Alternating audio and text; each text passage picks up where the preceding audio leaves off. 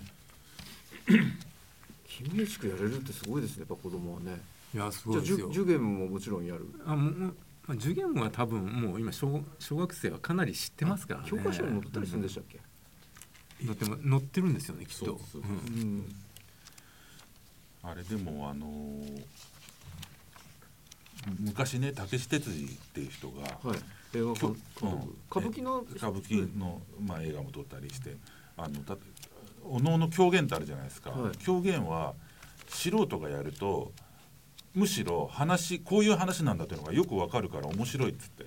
ープロだと見えにくい部分が狂言うん、でなんか僕もあの松尾芸能財団っていうのがあってそこが、えー子供たちにこういろんな芸を教えて狂言の発表会とかたまにあるんですよ。それ見に行ったりするとあの言ってる意味わかりますよ。うん。うん、素直にでお覚えたセリフまんまやるから、あのよくわかるんですよ。あこんな花こういうとこ面白いんだなって逆に分かったりとか。まあこ骨格ももうはっきりしてるわけですよそうねです。うん話もね。うんなるほど。でも円楽一門がそのなんかいい感じになる案案を坂田さんに出していただいたんですけ ど円楽一門、まあ、円楽さんに匹敵するような人が、どっちの円楽さんですか？えー、いや先々どっちなんですか五代目ですか？先々代ですかねそういう人があの円楽一門の中から出てくればなんでしょうか僕パッと思いつかないですけどね健康さんかしらでもどうなんだろいや結構でもすごい人気ありますよね。人気ありますねすごい人気ありますどどなたかが継ぎますかねうあ名前をですすか名前ね名前は継ぐかもしれないけどなんか名前パワーっていうより、うんそのそうですね。もっとこうなんかみんみんなでね、こう,、ううんうう腕が上がって盛り上がっていくっていう。っていうのこがとどがうないいとう方法があるのかなっていうのを思うんですよね。でで例えばね円楽一門っていう一つのグループとか流儀が15人ですと15人いる中で満喫がいます健康がいます好楽がいます王楽がいますならいいんですよ。うん。そしたら揃ってるねって感じになるんだけど、うん母体が50人以上いるかあらでもそんないるんですそんなにいる50人以上いる団体で3人ないしは4う人ん。がいいですよねってなった場合は多分辛いんでうんすそよ。の人たちがいない時がね、うん多いですもんね。あと45人いるわけだからもっと多いかもしれないもしかしたら。だからそう考えるとまあ別に僕が心配する必要はないんだけどどういうふうにななったらいいのかなってそれはなんとなく和田さんは今あの石庭としての考え方で考えてますか。今後なんかいや自分いがもやいしや任さ満れ吉たさらんどうがしよそうかこ。それを結構シリアスに言ってたから僕もあの心配してるってことなんですね。そもちろんそうです、うんで彼自身も多分なんなんていうのか理事とか呼び方わかんないけどそこのグループどうすんのかみたいな会議とかも出たりしてるらしいんですよ。会議があね。あそれで重そうな会議ですねそれね。まあね、うん、まあまあそうよね落語家って言ってしまえば個人営業なまあんそうでですよ。ね。うんその師匠であったって10人いる弟子が全員栄えるっていう方策は取らないですからね、言ってしまえば、うんだからそうですよね。でも立川流も結構いますよね人数、結構いますよね。いますいます、志らくも弟子多いですもんね。多いですよね、ん志の輔も結構いますもんね。うんそう志らく師匠だけで結構いますよね、うん、立川流も50人ぐらいいるかもし男れない、子師匠の弟子だけでも結構な人数いますもんね。十数人かな、そうなんだそう立川流の方がなんかいろんなタイプいるようなそう個なな性んでがだ強いかなと思いますよね。うんで結構変な人いるじゃないですか。段段之助みたいな人と か。うんでもなんかこまうあ面白いです好よきねだよね。面白いですね面白いよね。今もうブもうブラックはちいないいないんでしょ。ブラックは独立ですわね、そうまあでもよくやられてますよね会だやってますねやってますよねブラックはあのあ歌舞伎町あたりのあのあ二丁目このこの近くだこの近くのなんかあの二丁目でいやたけたまにやってますよね道楽亭っていうので道楽ああああの危ないあ落語会 ねの道楽亭ですね、だからそっかうんうんあじゃあちょっとそれはじゃあ坂田君の次の宿題として。ええうんでまああのちょっと新年なんで、まあ、こ今年これから皆さんまたいろいろな落語会講談会浪曲会行かれると思うんですけどあのー加藤さんなんかこれからのでこれはなんかおすすめっていうかこれはいいよっていうのはありますかうん買ってるのはなんかな、まあ、まあ相変わらず今年もちょっと髪型には頻繁に行こうかなと思ってるんであー繁盛亭にえー繁盛亭の3月1日のやつは面白そうですよねえっと繁盛亭大賞でしたっけを二あ葉ー二葉が取ったのでっていうことでへーあのウィークでやるやつですかいやあ一日そうね1日なんですけはど、割といい顔付けだったんですがその中で確か多分二葉さんがあの鳥を取られるんじゃないかなと思っててうん3月それ1日なんですよね、うんでもなんか1日こっち側でもいいのがあったような気がしててあ うーん今年もじゃあかなり二葉さんは一押しでうんまあ見に行けるのは行きたいですよね、あとはでも多分二葉さんはこっちに来られることも増えるでしょうからね、えええええでやっぱりあとはその小春さんのあーねはい新内昇進の会とかは、うん面白くなるんだろうなっていうふうに思いますけどね、なるほど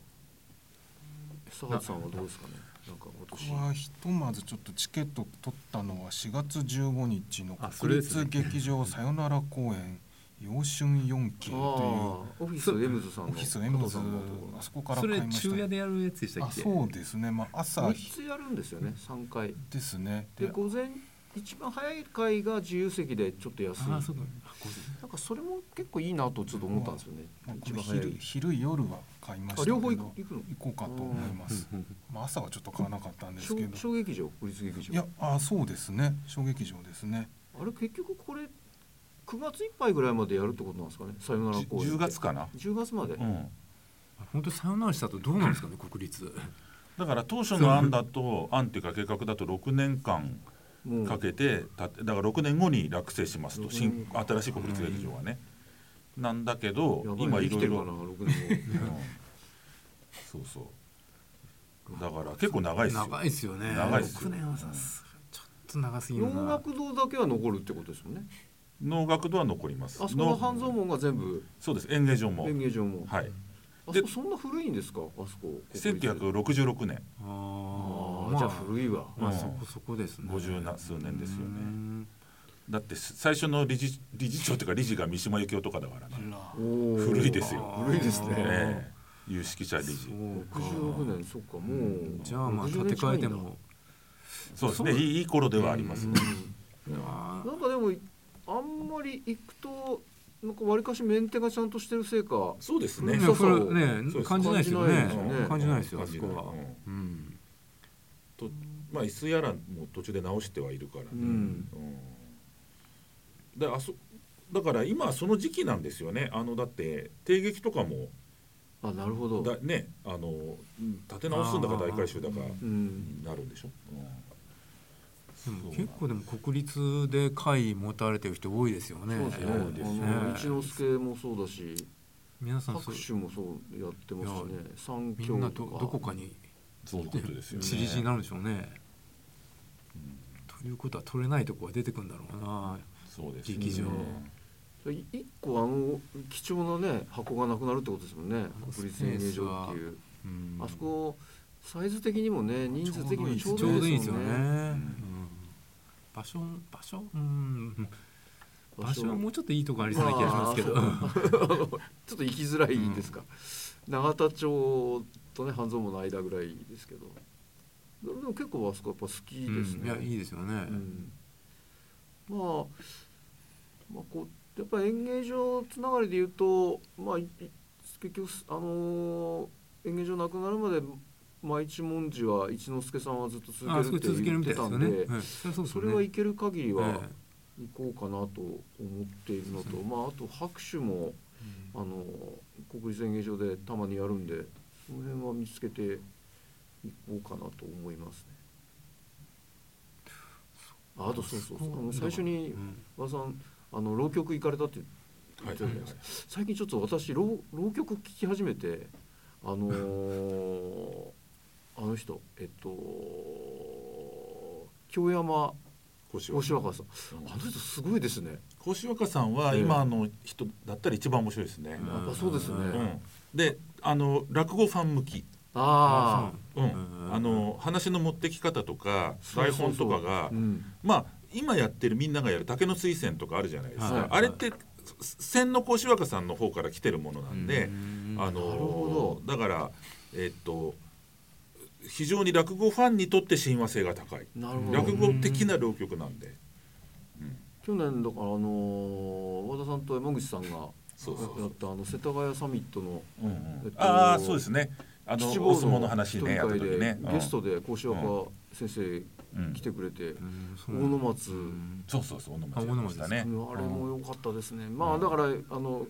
まあいいとこで終わっちゃったんですけど、はいはいえ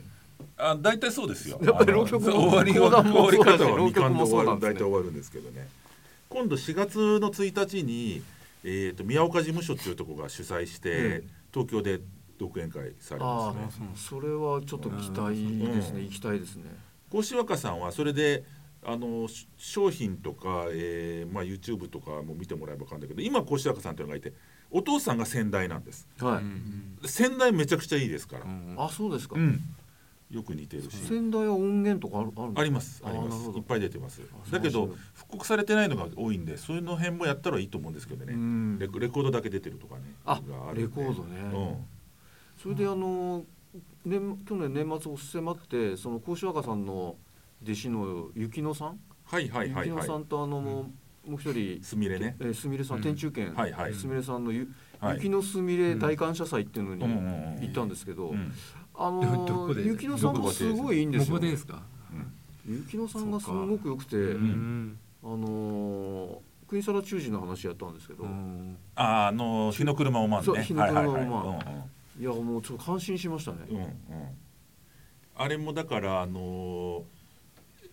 甲子若さんの台本をそのまま継いでるんで、ええまあ雪乃自身いいんですけど、ええ雪乃さんっていうの高い声がいいんですよ彼女はあそうですね、うん、でああとお話もそう面白いんですよ。うん面白いですあのなんていうのかな、えー、中時のちょっと外側の話でわざとドバに入ってって、うん操けてやろうみたいなふうにね、やるんそうやるんですよねそうですねそうするとその女教覚が出てきてっていう話。なんか次浪曲来そうなんですけど講談の次はいやいや今ね、うんき来つつありますもう来てるかもしれないですよ、わわか割とあの大福さんとかあのそうですあねの大福さん今人気ありますよね。人気ありますねあでのもそのな七福さん七田福さん中さんで、すみれさんっていうその天中堅さあのすみれさんっていうのはまだ、まだ前、まあ、いわゆる落語講談でいう前座そうのそう的なま立場なだんですけど、うん四年とかかなそうね。ただすみれもすごくいいですよ。すみれさんもすごく良くてで2人ともね雪乃さんもすみれさんも可愛いんですよね、ううんんあのなかなか美人で、うんあのかなりいいんじゃないですかね、ん浪曲も今年ちょっと軸足を少し置いて、うんまあ、きょなるほど甲子若さんには本当にもう度肝を抜かれたんで、うんちょっと今年はもうこっちに来る限りは追っかけようかなと思ってますね。天中堅すみれとすすみれはあの芸大卒なんですよおー芸大卒で雲月先生ってところに入門して、あのーやってるんですけど、えーちょっと変わっててねだからその雲月先生っていうのは名古屋の浪曲師なんですうんあ名そ古屋うなん本ですか拠だけどなぜかそこに入門してすみれはこっちに住んでるんですけど、えーっていうので雪乃さんもね、わざこっちの生まれですもんね。埼玉かなんかそうですよね埼。玉生まれで大阪のあの京山幸四若さんに入門してだから彼女は大阪に住んでます今。あ、大阪に住んでるんですか。うん、それと,、えー、と今ね真山隼あ人真山隼人隼人っていうのがいるんですよ、うんはいはい大阪にいるんだけど、まだ20代から、なんかすごくいいらしいですね。彼はすごくいいですねうんなんか隼人、前が山隼人もあの木馬亭で毎月やってます定例でやってるみた定いで例で、うん、それで相三味線があのえーさくらさんという人がええいつもコンビで弾いて、三味浪曲の三味線ってもう独特でいいですよね。そうですねあれすごい難しいらしいですけどね、難しいでしょうね。んもう聞きながらこうそうそうそうそう そう構えて。そう踏まないっていううっっていうそれと僕はねあの藤綾菜っていうのがいるんですよ、藤あやな。うん、今8年目か9年目ぐらいなんだけど、うん彼女もすごくいいですあ、そうですか。あのね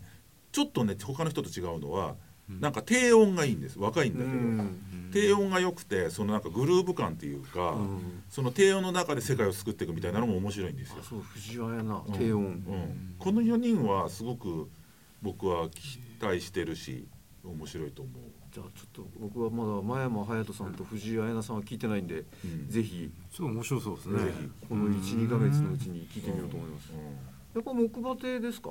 やるんの木馬が多いの木馬がだからあの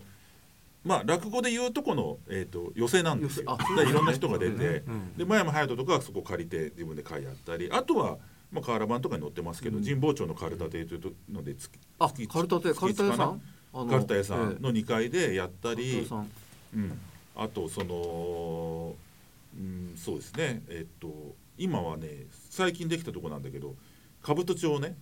かあの証券取引所のとこ証券取引所の近くに兜座っていうなんかちっちゃい小屋ができたんですよへ。えらしいっすそねこでやったりとかしてますんであ、場所いいですね面白いですねうん、茅場町近くそうです茅場町のうんすぐ近くで。浪浪曲今年うんの今若手がだからすごい充実してきてるん面白いですね、ええうんなかなかねもうね直接ハートに来るんですよ なんか気がつく気がついたらちょっと涙出てたりするっていうねそのちょ直接訴えかけてくるうんこう脳天通らないみたいなとこがうんちょっとあるんですよね浪曲ってやっぱりあのなんていうのかなか語り物ではあるんだけど、うんまあ歌なんですよねまあ。歌あそうですね歌なんですよ要するるに。だから、えっと、逆に言うと落語ファン講談ファンから見るとえっと思うのは、あなお話度は実はひ低いんです濃度が、うんうんうんお話の濃度がうんあのメロディーだからそんなにテキストも入らないんですよ分量的に、同じ30分かけても、そうだあそうですね、うん、だから、えっとそこがちょっと違うところで、お話は結構ざっくりしてるんですよ、ああそうかもしれないですね、うんでまあ字字が字で字語りでこう持ってってうん、節でこうそうですあのグルーヴ作ってってっていうでみんなそこでわーって拍手しますもんねそうですんだからその歌謡曲の歌詞っていうのはそんなにすごい小説みたいな話じゃないじゃないですか確かに歌謡曲の歌詞っえて演歌とか聞いてて基も本そう的ですに、ねだからそそれなんですでも僕は浪曲は今これだけなんか良さそうな人が出てきたから、なんか台本が進化したらもっと良くなるのになって気はしてるんですよ、台本がもうちょっと落語ファン講談ファンも耐えうるみたいなるな作りになったらもうなお良くなるのになと思ってて孔子若さん系のは台本がいいんですよああまあいいですよね面白いんですよ、う面白いです話が、うんそれ自分で作られてるんですか浪曲って結局講談落語よりも古典化しした段階が遅いんで遅いっていうかまだしてないんで、うんみんな自分で作ったり今みなんていうのかな古典っぽいものでも結構数十年しかやってないもうのがん普通にあるんですよ。そう年末講師若先生の聞いた時の話が、あの掛川の宿にあの人五郎とね。神五郎と加納探幽がやってくるっていう話でそれが二人ともなんか小じきみたいな格好してるんですけそどうそうそうそうでその無理やりその旅籠に泊まってであのその旅籠は明日大名が来るから絶対とお前らなんか止めねえっそうてそうそうそういうのを無理やり泊まるんです。で無理やりり泊まってで、まあ、ひどい部屋に入れられるんだけど2人とも。ででなんかあの夜中に2人とも起きまず単優が起きるんですよね。でその大名が泊まる部屋はどんな部屋だろうっていうの見に行ったら、なんかそこに炭が吸ってあって、こう綺麗なこうついたてがあったからそこに絵を描くんですよね。そうそうすごい絵を描くんですよ。でであのもう炭まき散らしてひどいことになってるんですけど、そこに陣五郎も起きてやってきて今度は床あのー床柱の、うんに彫り物をするんですうんでその大名は、まあ、ここがよくできてるんですけど、大名はその2人とのとのこと知ってて、もう、まあ、仲がいいということで、まあ、知らぬは宿の主人ばかりになりっていうでそんな話をこうこれなかなかね聞き応えあるんですよ。うんあれ面白いですよ。面白いですね。掛川のやつ最高面白かったです。浪曲ねうん面白そうですねということで、えっと、2023年最初の、あのー集まれ伝統芸能部えー落語講談、あのまあ、今日は浪曲の話もありましたが、えーこれで終わりとしたいと思います。あのーありがとうございました。ありがとうございました。また聞いてください。 楽しかったですありがとうございました。です